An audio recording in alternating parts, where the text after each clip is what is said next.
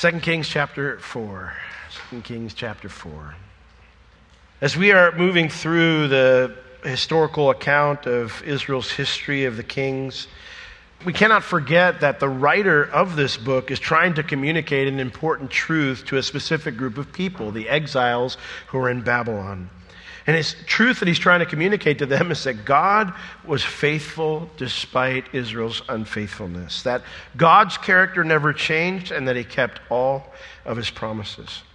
And one of the ways that the writer teaches this truth is by examining another character.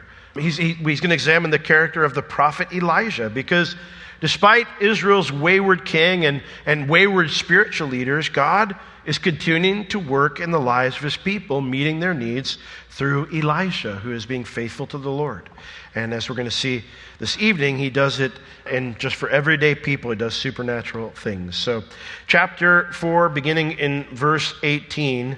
It starts off with the phrase, now when the child was grown. So we, we need to get some context here. Remember earlier in chapter 4, Elisha formed a friendship with a couple who had no children, and Elisha was so touched by the wife's kindness that he wanted to do something for her. And what he ended up giving her was a promise from God of a son, which despite her unbelief, that she said, Don't play games with me, despite her unbelief, it happened a year later. And man, could you imagine the joy that she experienced a year later? Beyond hope, she had a son. Beyond human possibility, she was barren. She had a son. But as we see, and just, we'll see in just a moment, years of joy and hope rekindled are suddenly shattered when tragedy strikes. And now she needs to deal with that pain of loss all over again. It says here in verse 18, and when the child was grown, the word indicates uh, a child anywhere from four years old to a preteen. Very likely it's on the lower end of things because it's going to mention in a bit she just had him on her knees. So he was probably still fairly uh, young, four, five, six, seven. It says, When he was grown, it fell on a day that he went out to his father, to the reapers, and he said unto his father, My head, my head. And he, the father, said to a lad, Carry him to his mother. I don't know what caused the headache. Heat exhaustion often reveals itself in the form of a severe headache. Usually, that only uh, is really dangerous for the elderly or people with high blood pressure that, that the body doesn't handle that well. So, his father probably figured he's, he's the kid, just needs to get out of the heat, you know, and you know, he has, has a teenager, a young man, carry him home. Uh, but note here in verse 20, it says, And when he had taken him and brought him to his mother, he sat on her knees till noon, and then he died. Now, I'm going to be very frank with you. This chapter hits a little bit too close to home uh, for me. When I read it, it reminds me of how easy it is to talk about certain subjects until you or those you love experience the pain of loss. This is a heart wrenching, gut wrenching tragedy. Every single person involved in this account woke up that day expecting everything would be fine. And, and now, in a matter of just a few hours, this boy is gone. Even in the midst of his symptoms, I'm sure no one thought it would take a turn like this, but it did. And, you know, the reason this hits too, clo- too close to me right now is because I've received way too many phone calls or emails over the last year where someone I know is just gone. They're just gone. Some of you will know some of the names I mentioned here. You remember, you know, Janet. You remember Addie. Uh, I just lost a, a, pastor friend of mine who went to be with the Lord just two weeks ago. He was a dear friend of mine and in seemingly fine health, and he's just he's just gone.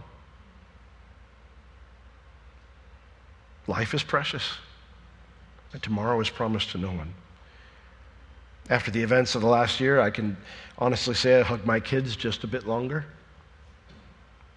I ask the extra question in a conversation with someone at church these days because I don't know if I'll ever see that person again this side of heaven. Sleep, hobbies, politics, social media, even work goals or life dreams have become of far less value to me than the people around me in the last year. And if there's a lesson to share from that, it's, it's quite simple. Don't waste your time on the self life because we were not created to live for ourselves. There'll be Many things that you'll invest into and that will be the self life that you will regret if you do so. But I can promise you this you'll never regret life and time invested into other people. Well, what is a mother to do when her child is gone suddenly? Well, she takes her problem to the one who promised her the child in the first place. Look at verse 21. And she went up and she laid him on the bed of the man of God, and then shut the door upon him and went out. And she called unto her husband and said, Send me, I pray you, one of the young men and one of the donkeys, that I may run to the man of God and come back. And he, her husband, said, Why will you go to him today? It's neither new moon nor Sabbath. And she said, It shall be well. She does something odd here. She conceals her son's death from everyone in the house, including her husband. Verse 22 explains why. It's because she plans to go and come back with Elisha. So she conceals his death. She leaves him in Elisha's room on his bed. And then she says to her husband, Send me, which is please release to me, uh, one of the young men uh, same word as lad that carried the boy back, one of the teens who worked for them. Remember, they're a, an important family in their community, they're probably wealthy. 71 of the young teens uh, to help me go, and then also one of the donkeys that I might run or hurry to the man of God and then come back. And he's confused because he's like, why would you go see Elisha today? I mean, it's a, it's not a new moon feast. It's not a Sabbath feast. The, the Sabbath and, and, new moon festivals were observed by, by a work stoppage. And so, because people weren't working, they could travel to celebrate uh, Shabbat with a friend, uh, to celebrate the new moon festival with a friend. Offerings, oftentimes during those holidays, would be brought to the Lord. And because the Levites and the priests were no longer doing their jobs to, to receive these offerings, the people often would bring them to the prophets. Now, I wish we knew more about this couple. I wish we knew more about their spiritual state. The Bible really doesn't give us much about those things. For example, did she normally go make trips like this? Did she normally go, hey, I'm going to the prophet's house for Shabbat? Like that seems weird to me because normally people traveled as a family back then. So I don't know. Did she normally go alone to bring offerings to the Lord at festivals? Or did her husband ask her this because the only time that they saw Elijah is when he came to them and he's confused why you'd want to go see him now? Is it a special festival? Like what? There's no festival I know of going on. I don't know, but whatever the reason is, he perceives something's odd, something's up, which again means she didn't tell her husband that her, his son was dead. Which again, it does make me wonder about his spiritual condition. Would he think it a waste of time to go to Elisha? Did she want to spare him the grief he would experience because she believed it was unnecessary? Is her motive fear or faith or neither? I don't know. She never explains why she does it. She simply, when he asks more questions and he pries, she goes, King James says, It shall be well, but it's all one word in the Hebrew, and it's shalom. Now, us ignorant plebeians, we don't know all the nuance of that word. We think of shalom, it means hi, it means peace, it means things are good. And it can mean that. There's a lot of debate on what she meant by this because shalom can mean all is good, but is all good right now? all is not good. And we're going to see in a moment, she's not like this great person of faith that's like, everything's fine. But shalom was also a response used by someone when you wanted to pacify an inquirer because you didn't want to give them a definitive answer. Like if they were coming at you and they're like, hey, well, what's going on? What's going on? And you'd be like, nothing, don't worry about it. You'd be like, no, I want to know. They'd be like, shalom. Which basically meant everything's fine, just keep your nose out of this business which is what most commentators believe she's doing here. What's going on? Why are you going to see the man of God? You don't need to know. Now, one thing I do need to mention real quickly is that the Bible doesn't give us this part of their story because she's an example of what we should follow here. It's simply telling us what she did. You know, there are many things in the scripture when we see someone doing something that doesn't mean we should do likewise. Spouses shouldn't keep things from each other, especially something as serious as this. But remember, this is the same woman who wouldn't take no for an answer when she invited Elijah over for a meal. And everything else that I read about here about her is she's a pretty tough cookie. So even though she says, Shalom, mind your own business, her husband grants her request, even though he can't get her to tell him why. Verse 24 So then she saddled a donkey and said to her servant, Drive, which means lead the way, get going, and go forward, slack not, don't hold back or restrain your riding for me unless I tell you. We're going to make a, a fast pace. We're going to get to Mount Carmel. So verse 25 says, She went and came unto the man of God to Mount Carmel. Mount Carmel is about just under 20 miles away from Shunem. She's a, a Shunammite. Mount Carmel is where probably one of the school of prophets was when Elijah kind of made the rounds after Elijah was taken up in the, the whirlwind. When that happened, he went and stopped at all the schools, and his last stop was Mount Carmel. So it's likely there was a school there, and he must have recently told the couple that he would be there for a bit. Now, some interesting facts here. The average speed of a donkey is three and a half miles per hour. The average walking speed for a human being is three miles per hour. So, you're not that far behind a donkey. Now, that means if they were moving briskly, most of the way that this is about a five hour trip, which means it would still be daytime since the boy died around noon. It would still be daylight when she arrived, which is why Elijah sees her coming. It says, And it came to pass when the man of God saw her afar off that he said to Gehazi, and if you go to Israel with us from Mount Carmel, usually you can see everything from there. So he would see her coming. She said to Gehazi, servant, Behold, yonder is that Shunammite. Run now, I pray you, to meet her and say unto her, Is it is it well with you? Is it well with your husband? Is it well with the child? Maybe Elisha couldn't leave what he was doing. Maybe he wanted to know if her visit required his immediate attention. I don't know why he sends Gehazi and why he tells him to run. Maybe he's concerned because why would she be here if things weren't well? But she answers and says the same thing to Gehazi that she said to her husband Shalom.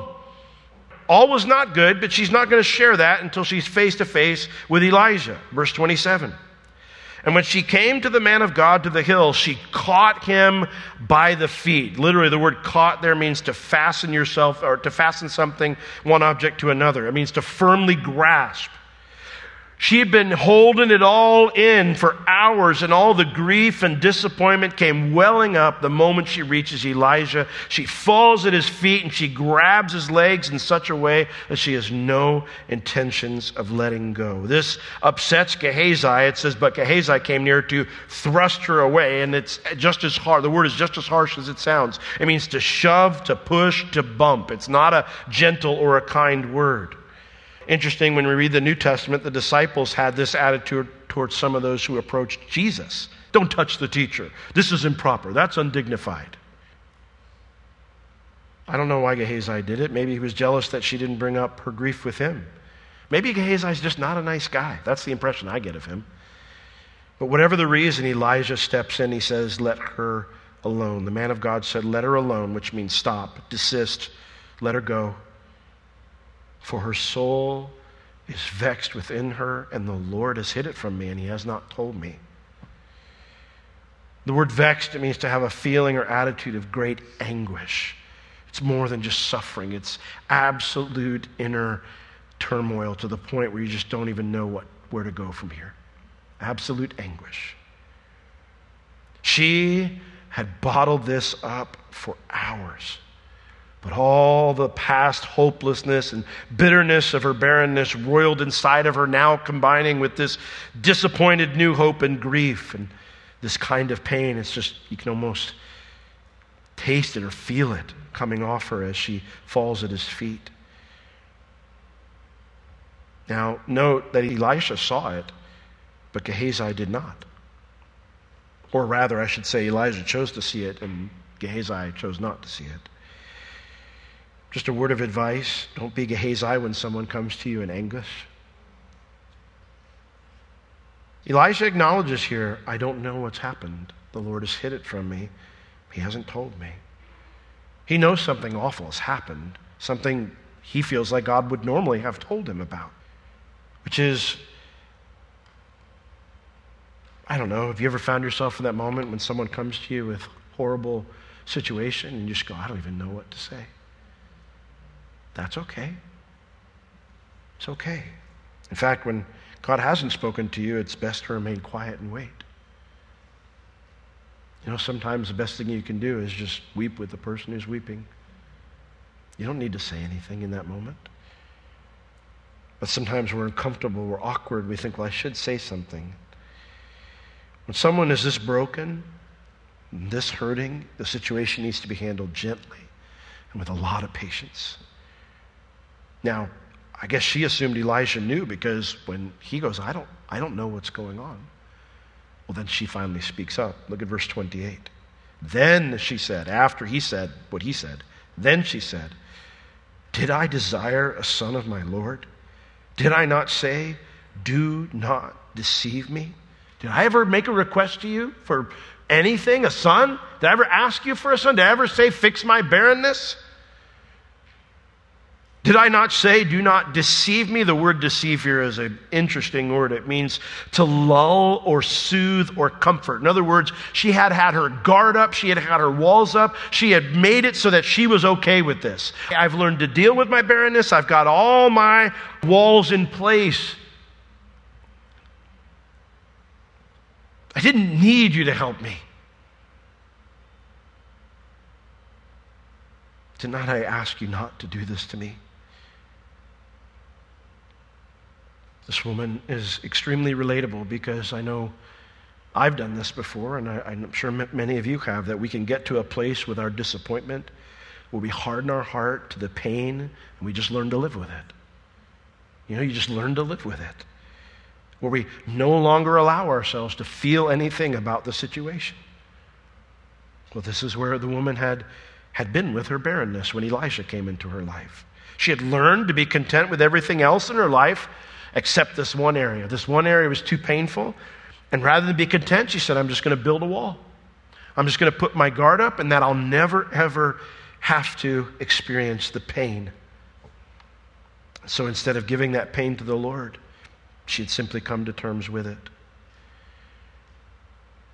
Well, when Elijah promised her she'd have a child, she refused to let him wreck that wall down. She said, Don't play games with me.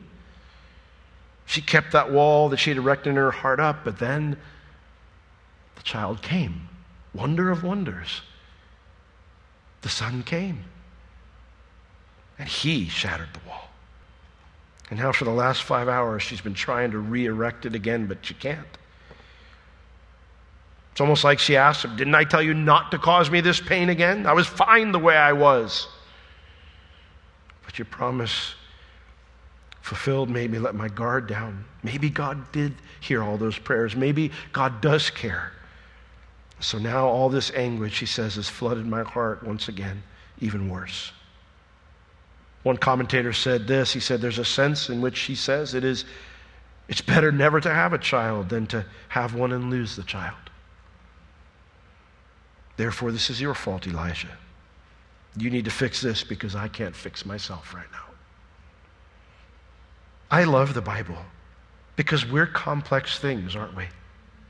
Like it's, it's like you, you read here, and there's, there's faith because she's believing that he, something can be done even after death, right? Like she's here, she's with him. You need to fix this. But there's also unbelief because it's never better to have not had a child than to have one and lose them, no matter how painful it might be to us. Real life, it's not cut and dried, is it? It's not. You know, you read the story, Charles Spurgeon's mom praying, Lord, rescue my children so I don't, I don't have to testify against them someday in the day of judgment. And you think, man, that's a hardcore mom. But then you read other times about how she worried about her kids. She was worried about little Charles because he had a head full of steam in so many other directions besides the Lord. We're complex. You know, some of us deal with hard things better than others. And sometimes, oddly enough, faith is mingled side by side with unbelief. Just like this woman. We handle it well in some ways, and in other ways, not at all. I think God puts accounts like this in the scriptures so that we can see we're not alone in our struggles. To understand that life is just flat out hard sometimes. And that the truth is we can never tackle it on our own.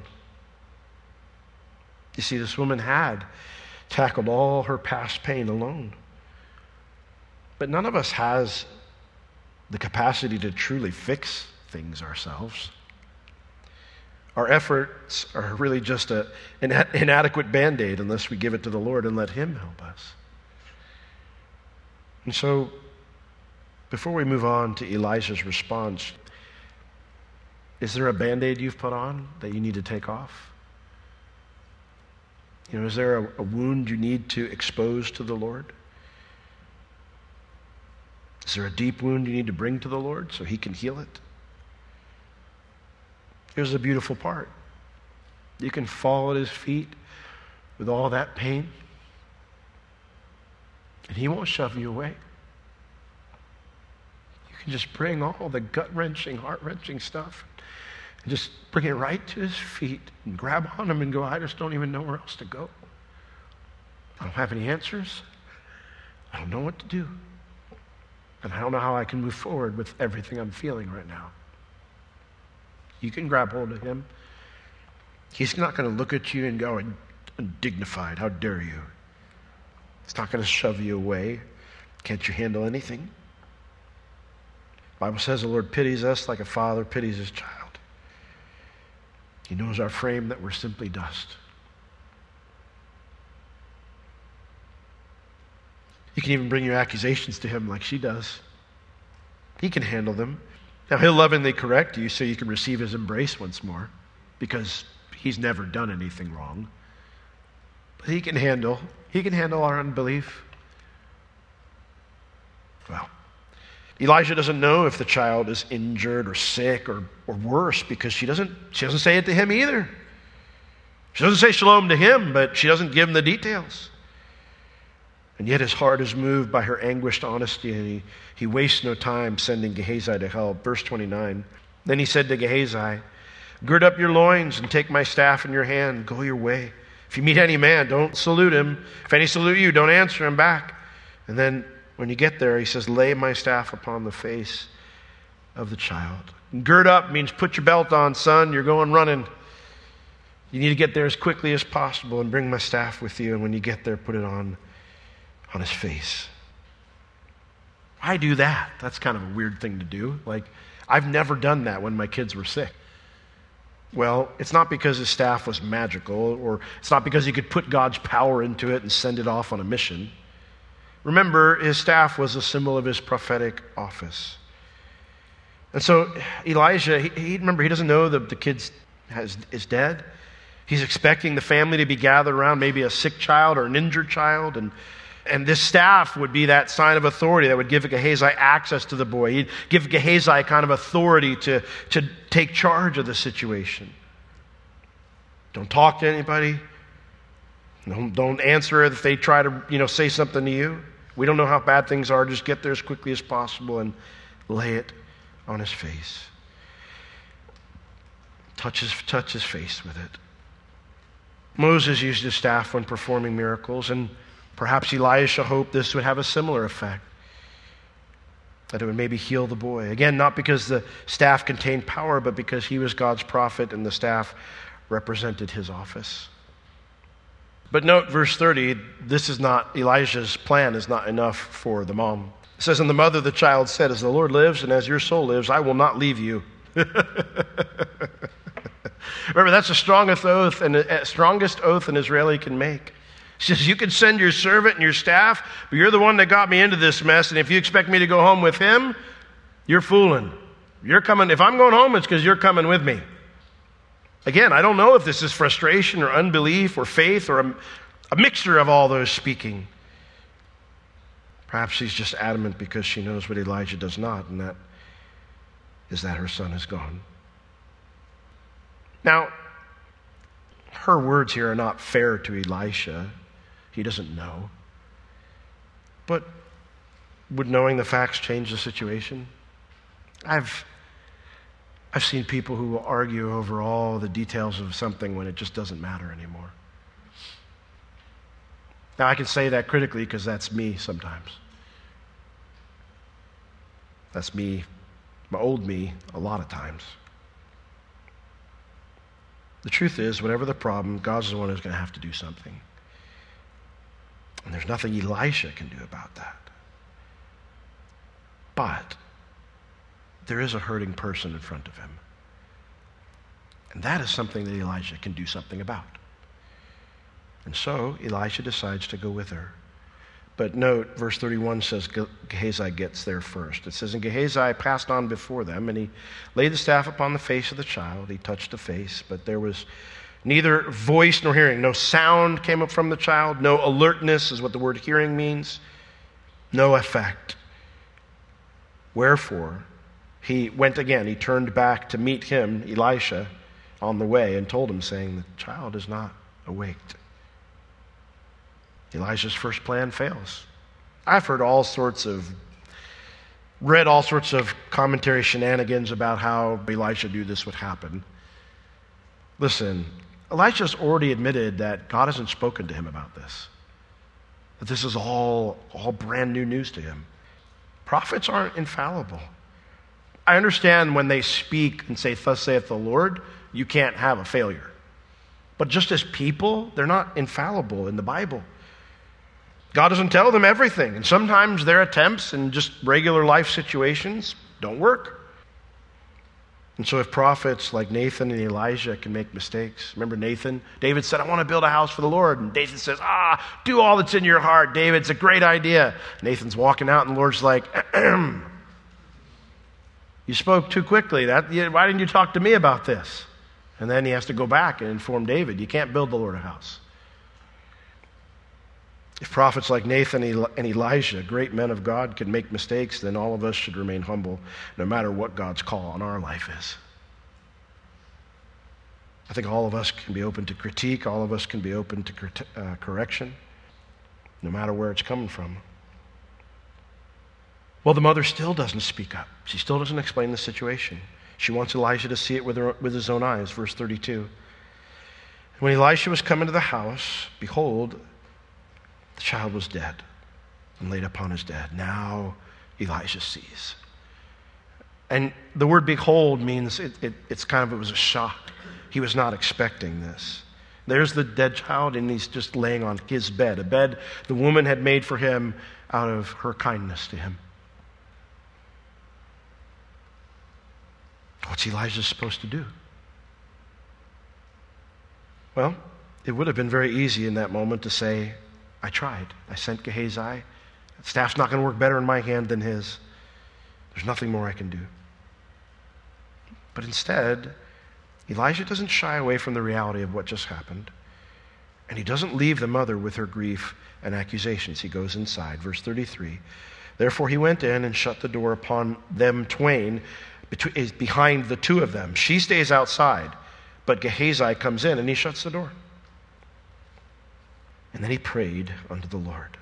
This word for prayer is different than the normal just communication with God. It, refers to the idea of intercession, it refers to the idea of, of begging God for an answer. Elisha flat out doesn't know what to do because God hasn't spoken to him. And so, because he doesn't know what to do, he goes to the one who does know what to do in every situation. We don't see God's answer. But God must have told him something because Elisha does something very similar to what Elijah did in a, in a similar situation. In 1 Kings chapter 17, verses 20 through 22, when the, the woman, the widow he was staying with, when her child died, he went in, brought him up into the room, and went in and, and he laid on him. He did something a little different. It's not exactly the same. And he did that, I think, multiple times before the child revived. Well, here, verse 34, it says that he, Elijah, went up, climbed up onto the bed. That's what that means, went up. And then he lay upon the child and put his mouth upon his mouth and his eyes upon his eyes and his hands upon his hands. And he stretched himself upon the child. Now, this is a different word, stretched, than the one that was used when, when Elijah did this, so it is a little different.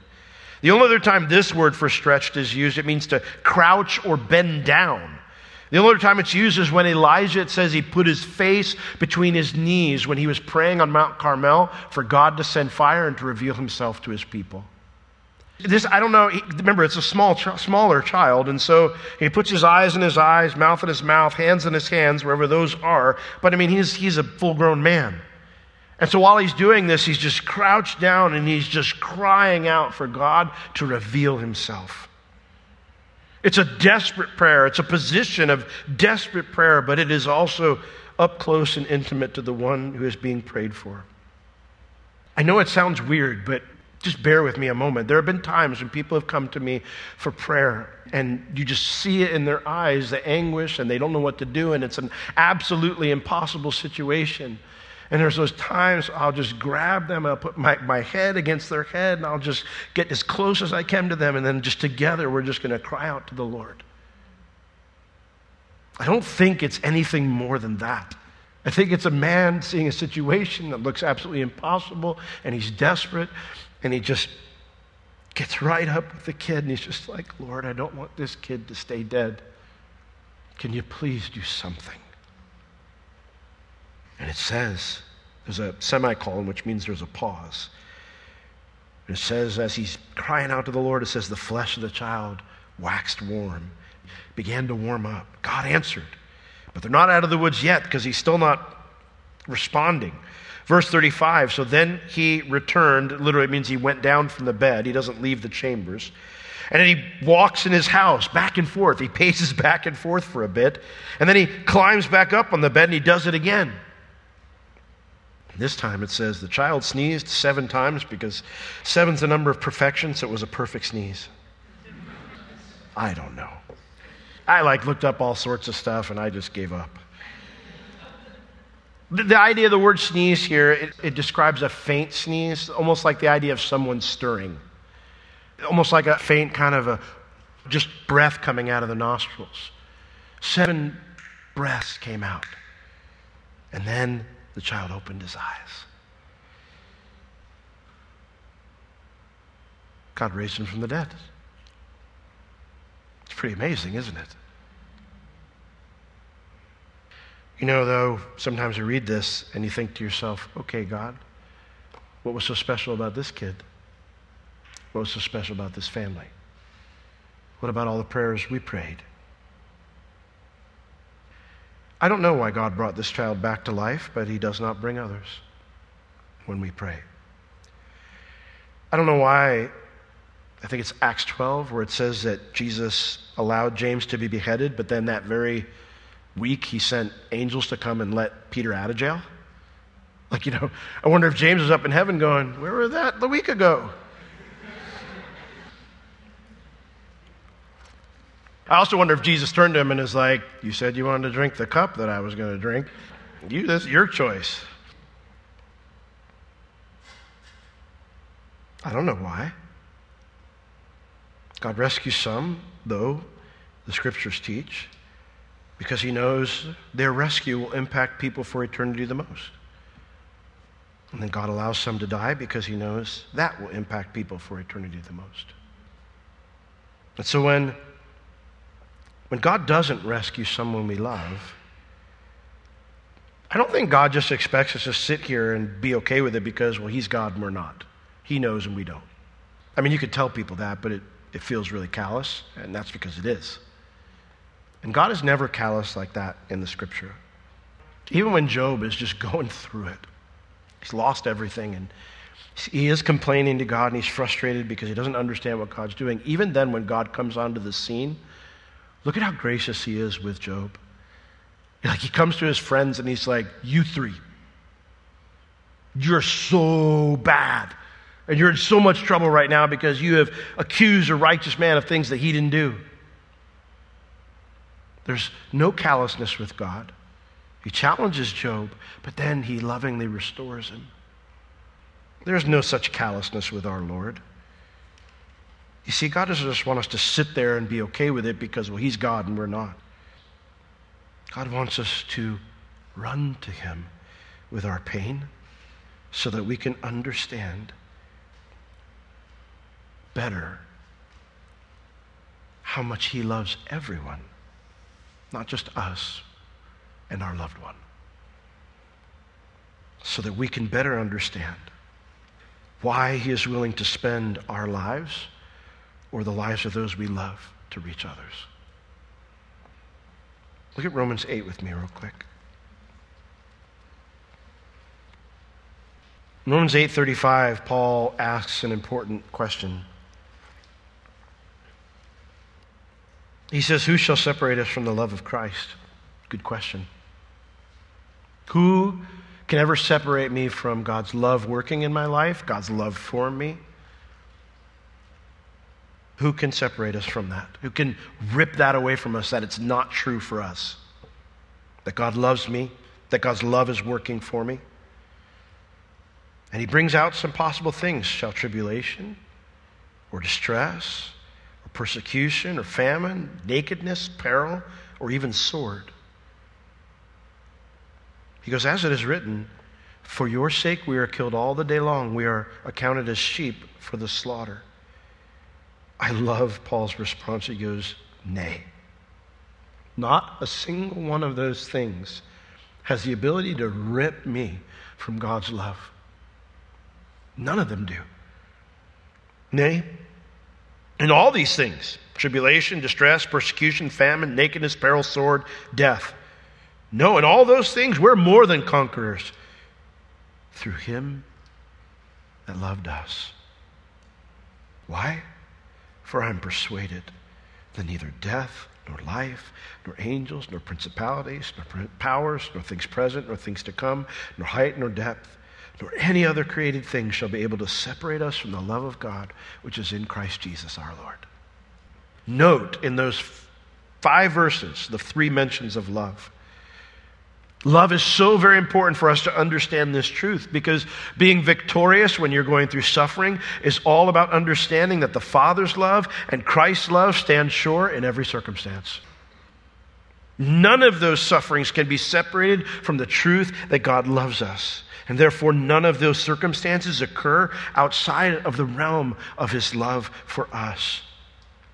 And so, when I understand his love for me, then I also realize that that same love is for everyone else. And therefore, for his sake, he is willing to spend our lives or the lives of our loved ones if it means that love can be shown to someone else and they can be brought near into that love as well. So, on the basis of that inseparable love, you and I can run to Him, trusting that He's working all these difficult things together, not just for my good, but for the good of all of those that He loves.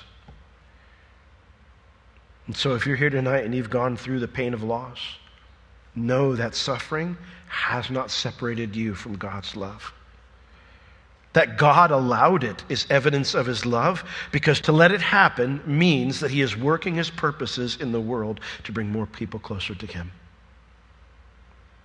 Well, in this case, in 2 Kings 4, God rescues the child. And so Elijah tells Gehazi to tell the woman the wonderful news.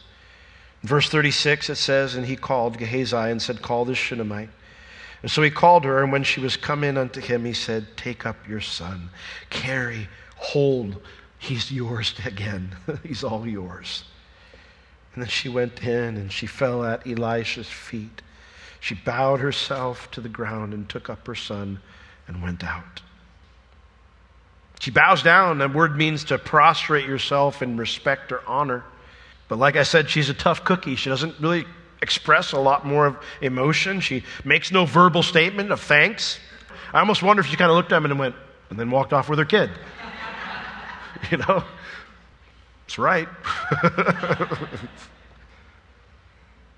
and to be fair, I'm not fully convinced she actually gives her pain to the Lord yet because her story is not over. We'll meet her again later on in 2 Kings when another crisis hits her life.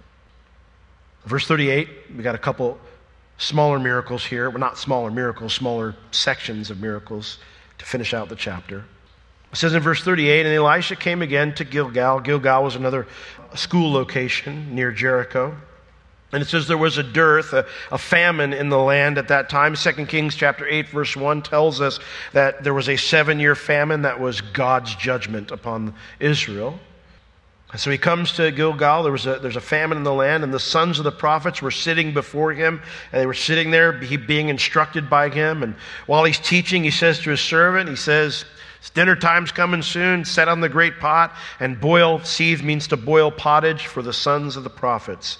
Uh, cook a meal for the students.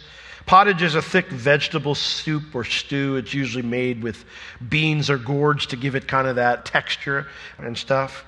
And so, one of the people, the cooks, and one of the, the servants, they went out into the field to gather herbs, and he found a wild vine Nobody grew anything. It was just stuff growing in the wild. And he gathered from it wild gourds, his entire lap full. And he came and he shred them into the pot of pottage, for they knew them not. They didn't recognize that they were wild gourds. Now, we don't know for sure what this means by wild gourd, but there is a famous plant called a, a, a colocynth uh, in Israel. It's a cucumber like fruit that was bitter when you ate it. It's nasty. And if you consume too much of it, it could kill you. It was poisonous. So this poor guy, he's got an entire sash full. He's got his sash and he's, he's got them all in there and he's coming home. I found a bunch of food in the famine. Slices them up, dumps them into the pot and the stew and no one realized what they were until they started eating. Verse 40. So they poured out for the men to eat. They start dispensing the soup. And it came to pass as they were eating of the pottage that they cried out and said, Oh, thou man of God, there's death in the pot and they could not eat thereof. That's a bit dramatic. A few sips is not going to hurt anybody, but it was inedible, so I mean, it's a bummer. I don't think it's a mistake, though, that the same word is used for something trivial like this when compared to the loss of a child.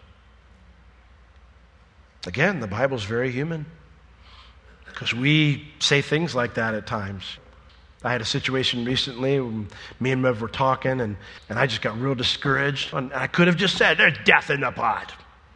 There's no, no one's dying, everybody's fine. But we can get that way, can't we? Oh, here's the cool part trivial things are important to God too. Look at verse 41. But he, Elisha, said, Well, then bring meal, bring grain. And so when they brought the grain, it says he cast it into the pot and he said, Pour out for the people that they may eat. And there was no harm in the pot, everything was fixed. Now, the fact that there's grain in the house means they're not going to starve, it's just going to take time to bake the grain. But Elisha says, God cares even about this. Now, he says, he doesn't say, bring out the magical grain that fixes poisoned food. No, this wasn't like a special stash when the lunch guy had an oopsie. It was normal, nourishing food, something they could eat. And Elijah throws it in there, trusting that God will make the entire thing something that can be edible. And God does. There's a lesson here. God is not limited by the mistakes other people make that affect you. He's not limited by that. I think too often we find ourselves in difficult circumstances because someone else wasn't careful, or someone else did something wrong, or someone else on purpose did something against us, and then we despair. There's death in the pot. No, there's not death in the pot because God can put sustenance into something that seems useless. And He can change the contents of the pot so that we will make it through to the other side. Do you believe He can do that? Verse 42. And there came a man from Baal Shalisha, it's a city west of Gilgal, not far from Bethel. And he brought the man of God bread of the first fruits. The first fruits, remember, are supposed to be brought to the priests and the Levites to provide for them. But remember, they had forsaken their ministry of teaching and helping the people worship. And so those who were faithful to the Lord, they said, Well, where do we bring our first fruits? Well, many of them, they would obey the Lord by bringing them to support the prophets who had taken up that job of teaching the people. And so this guy, he brings, it says, 20 loaves of barley and full ears of corn in the husk thereof. It's not corn in the husk. It means that all the bread and the corn, the word husk here means a sack or a bread bag. So he brought all this stuff in one bag. Wonderful donation. Excellent thing. But if it could all be carried in one bag by one man, then no matter how strong that dude is, this would not be enough food to feed more than a few families at the school. But Elijah, note he has other thoughts. When he sees it, he said, Give unto the people that they may eat. Famine's been rough. Feed everybody with this. Gehazi, verse 43, his servitor, his assistant, this is Gehazi, he says, What? I love that. what? I have had that response to the Lord. I'll get a phone call, or I'll, you know, Tom will come in, he'll tell me about something that's going on, and I'll, he'll close the door, or I'll put the phone down, and I'll, I'll just look, I'll, I'll sit at my desk, and I'm like, what am I supposed to do with that? I have no clue. Literally in the Hebrew, it means what? Set this before a hundred men? Person doesn't need to be good at math to know this would not feed a hundred people. But you know, this reminds me of another time when someone told their assistants to take the food that was in their hands and go feed the people. Remember Jesus? He said, Master, send the crowds away. It's getting late and they're hungry. Send them home so they can go eat. And he goes, No, you guys feed them. They might, what? Might as well said the same thing. You, you, you, know, you, you know, you want us to go buy enough food for, you know, a hundred dinner? I mean, they're just. Jesus says, What do you got? Five loaves and two fish. That's not enough. And Jesus prays and says, Go feed them. You know, Jesus, when he did that, wasn't doing anything new. In fact, he was reminding the people of Israel something God had already done for them. Something we would do well to remember that God is not limited by our seeming limitations. And so it says, Elijah said again, Give the people that they may eat. But then he explains, For thus says the Lord, they shall eat and shall leave thereof. In other words, they'll be left, they'll have leftovers. This time Elijah explains, eh, Gehazi, you're not the one responsible to feed them. The Lord's going to feed them, and there'll be leftovers, by the way. And so he set it before them, and they did eat. And they were leftovers, according to the word of the Lord. I am glad that Gehazi and the disciples obeyed for all of their questions because it means there's hope for me. it means that God can still use me. Because in both cases, it happened exactly as the Lord said it would. Because the Lord is the Lord. Do you believe that? Or do you see your situations through your own limitations? God wants to work not just in big situations, He wants to work in your life, my life. One of the things I pray for our church, as every day I pray, God, show us what is the power of your resurrection. And by that I mean show us that your resurrection power is available to us, it's directed towards us. And my prayer for you guys each day is, Lord, if, if somebody's going through a marriage problem, parenting problem, financial problem, emotional problem, you know, whatever the problem might be, that they will look to you first, knowing that your resurrection power is available to them. That there is no limit to what God can do. So that none of us miss out on how God wants to bless us because we're being stubborn in our own understandings. Amen? Let's all stand. Lord, we're so grateful that you love us immensely, that you speak in that chapter of Romans 8 just about the, the, very difficult things that we could go through, and yet none of those things separate us from your love. Your love is, is the, the, the, the chief element in the midst of all those verses. So, Lord, we want to be those who, whether our, our situations maybe trivial, but it feels like there's death in the pot, or maybe, Lord, it's a situation where we just we see limitations, our own limitations, others' limitations, or maybe, Lord, it's a situation of deep anguish where we just we just don't know what to do. Maybe you answered no when we prayed for you to rescue somebody that we love. Lord, we recognize that in all those situations you love us and that you care and you want to work in our lives. So, Lord, for anyone this evening who's hurting, maybe even they've erected that wall in their heart where they've never given you that pain, they've never run to your love with that pain, Lord, I pray no one would leave tonight without doing so. In Jesus' name, amen.